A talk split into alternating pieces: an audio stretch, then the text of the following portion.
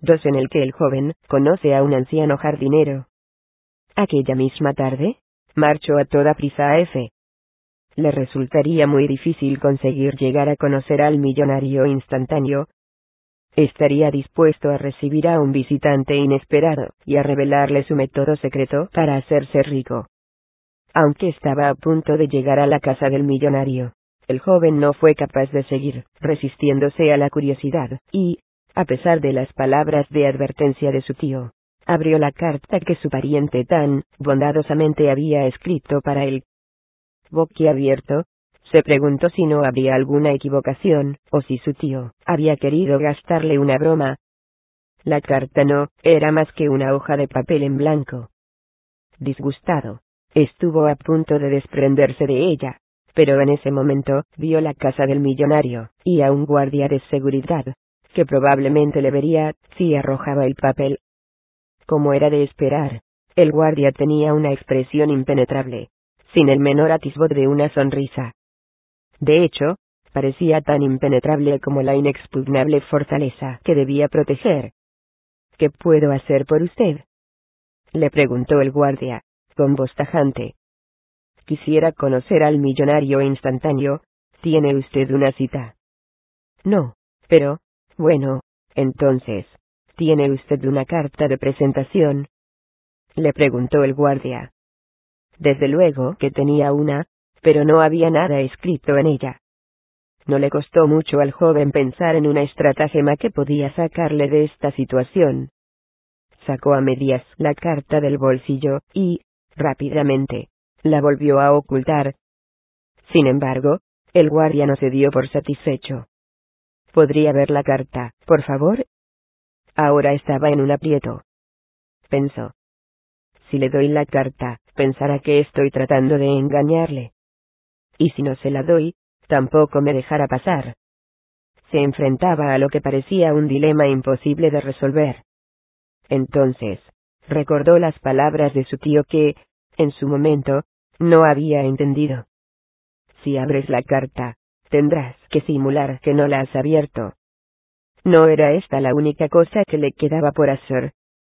Le entregó la carta al guardia que, por decir algo, digamos que la leyó. Su rostro permaneció totalmente inexpresivo. Muy bien dijo, devolviéndole la carta al joven. Ya puede usted pasar. El guardia le condujo entonces hasta la puerta de entrada de la lujosa casa de estilo Tudor donde vivía el millonario. Un mayordomo, impecablemente vestido, le abrió la puerta. ¿Qué desea el señor? preguntó. Quiero ver al millonario instantáneo. Está ocupado y no puede recibirle en este preciso momento. Tenga la bondad de esperarle en el jardín, el mayordomo acompañó entonces al joven hasta la entrada de un jardín que tenía el aspecto más propio de un parque. En el centro había un estanque. El joven paseó un rato, admirando los hermosos árboles. Mientras lo hacía, vio a un jardinero que aparentaba tener unos setenta años. Estaba inclinado sobre un rosal para apodarlo, y un sombrero de paja de amplias alas le ocultaba los ojos.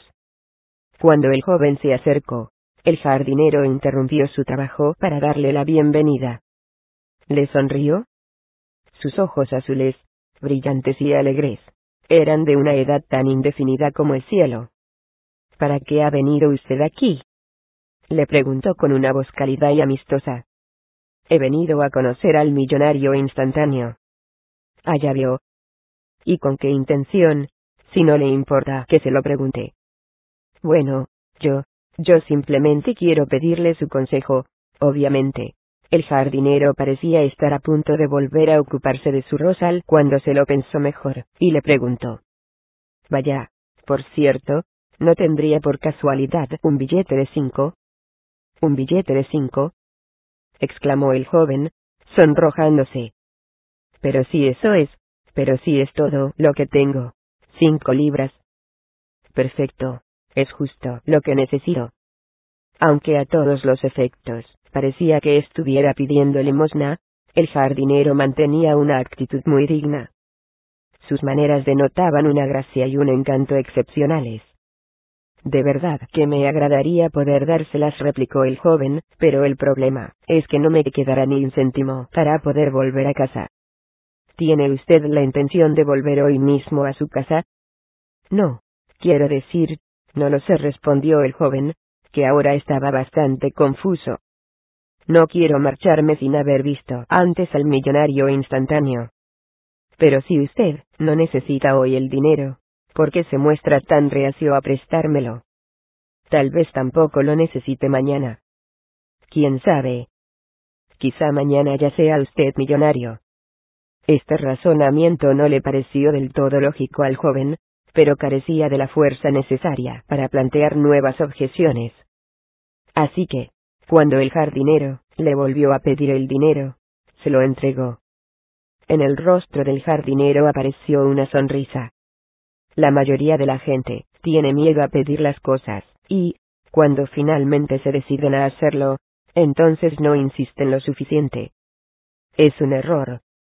En aquel momento, el mayordomo se presentó en el jardín, y se dirigió al anciano en un tono de voz muy respetuoso. Por favor, señor, podría darme cinco libras. El cocinero se marcha hoy, e insiste en que se le pague el dinero que se le debe. Me faltan cinco libras. El jardinero sonrió. Metió la mano en uno de sus bolsillos, y sacó un grueso fajo de billetes. Debía de tener miles de libras, con todos esos billetes de veinte y cincuenta que el joven alcanzó a ver. El jardinero cogió el billete de cinco libras que el joven había aceptado prestarle a regañadientes, y se lo entregó al mayordomo, que le dio las gracias. Hizo una reverencia un tanto obsequiosa, y rápidamente desapareció en el interior de la casa. El joven estaba indignado. ¿Cómo era posible que el jardinero tuviera la cara dura de apropiarse de las últimas cinco libras que le quedaban en el mundo cuando tenía los bolsillos llenos de billetes? ¿Por qué me ha pedido usted las cinco libras? murmuró el joven, haciendo lo imposible para ocultar la furia que sentía. Usted no las necesitaba. Claro que las necesitaba. Fíjese. No tengo ni un solo billete de cinco libras, le explicó, mientras le enseñaba el grueso fajo de billetes. No pensara usted que le iba a dar un billete de cincuenta libras, ¿verdad? ¿Por qué demonios? lleva usted tanto dinero encima? Es mi dinero de bolsillo, replicó el jardinero. Siempre llevo diez mil libras, por si acaso las necesito. Diez mil libras. Tartamureó el joven, sorprendidísimo. De pronto, todo se le hizo muy claro. El mayordomo tan cortés. La increíble cantidad de dinero de bolsillo. Usted es el millonario instantáneo, ¿verdad? Por el momento contestó el jardinero. Me alegra que haya venido. Pero dígame, ¿quién le envía? Mi tío, Mr. McLukie. Así. ¿Ah, Ahora le recuerdo. Vino a verme, hace ya muchos años. Era un pensador muy original, como todos los hombres que, se hacen a sí mismos. Por cierto. Pero dígame, ¿cómo es que usted todavía no es rico? ¿Se ha planteado alguna vez con seriedad esta pregunta? La verdad, es que no. Entonces, tal vez es la primera cosa que debería hacer. Si usted quiere, puede pensar en voz alta delante mío. Yo intentaré seguir el hilo de sus razonamientos. El joven hizo unos débiles intentos, pero, finalmente, renunció al esfuerzo. Ya veo, dijo el millonario, no está usted acostumbrado a pensar en voz alta. Sabe que hay muchísimos jóvenes de su misma edad que ya son ricos. Algunos de ellos hasta son millonarios. Otros están a punto de conseguir su primer millón. ¿Y sabe usted que Aristóteles Onassis tenía 26 años, y 350 mil libras en el banco cuando dejó América del Sur, y vino a Inglaterra, donde soñaba con montar su imperio naviero? Solo veintiséis. Preguntó el joven. Así es. Y cuando comenzó, únicamente disponía de doscientas cincuenta libras. No tenía ningún título universitario ni oficio alguno, y, desde luego, tampoco tenía contactos. Pero ahora es la hora de ir a comer, comentó el anciano. ¿Le gustaría acompañarme? Con mucho gusto. Gracias. El joven siguió al millonario instantáneo que, a pesar de su edad, todavía caminaba con agilidad. Entraron en la casa y fueron hasta el comedor donde la mesa ya estaba preparada para dos.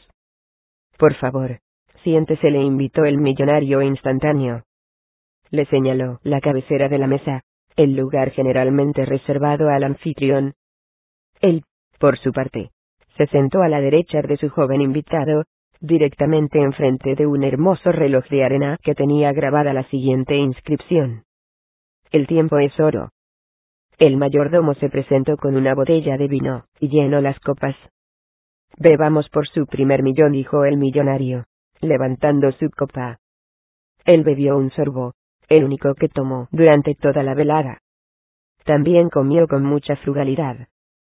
Tan solo unos pocos bocados de un delicioso filete de salmón. ¿Le agrada lo que hace para ganarse la vida? Le preguntó el millonario al joven. Supongo que sí. Asegúrese de estar convencido de ello. Todos los millonarios que he conocido, y he conocido a unos cuantos en el transcurso de los años, amaban sus ocupaciones.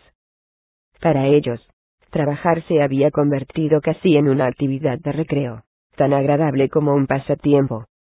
Es por eso por lo que la mayoría de los ricos muy pocas veces se toman vacaciones. Porque tienen que privarse de algo que les gusta tanto. Hacerlo no sería más que mortificarse. Y esta también es la razón por la cual continúan trabajando aún después de hacerse varias veces millonarios. Ahora bien, aunque disfrutar con el trabajo que se hace es algo absolutamente imprescindible, la verdad es que no es suficiente. Para hacerse rico, se tiene que conocer el secreto. Dígame, al menos que, que este secreto existe. Sí, lo creo. Bien, este es el primer paso. La mayoría de la gente no lo cree. Además, ni siquiera creen que puedan hacerse ricos. Y tienen razón. Nadie que piense que no puede hacerse rico, llegará a conseguirlo. Tiene que comenzar por creer que puede hacerlo, y después anhelarlo apasionadamente. Pero debo añadir que mucha gente, la mayoría de hecho, no están preparados para aceptar este secreto, incluso aunque se les revele en términos muy simples. En realidad, su mayor impedimento es su propia falta de imaginación. Esta es, en el fondo, la razón por la cual el verdadero secreto de la riqueza es el mejor guardado del mundo. Es un poco como la carta robada en el cuento de Edgar Allan Poe, prosiguió el millonario instantáneo. ¿Lo recuerda usted? Es aquel sobre una carta que la policía buscaba en la casa de alguien, y que no encontraba porque, en vez de estar oculta en algún lugar, estaba colocada en un sitio que nadie se podía imaginar. A la vista de todo el mundo. Este relato ilustra a la perfección uno de los principios de Emerson. Lo que impidió a la policía encontrar la carta fue su falta de imaginación, o, si lo prefiere, sus ideas preconcebidas. No esperaban encontrársela allí, así que nunca lo hicieron. El joven escuchaba atentamente al millonario. Nunca nadie le había hablado de esta manera, y sentía una profunda curiosidad. Ardía por descubrir cuál era el secreto. De cualquier manera, una cosa era bien cierta. Aunque este hombre en realidad no conociera el secreto, evidentemente había sido un genio a la hora de montar la escena y sobre todo, sabía cómo explicar las cosas de una manera sencilla y clara, a menos que todo aquello no fuera más que un número de ilusionismo magníficamente puesto en escena.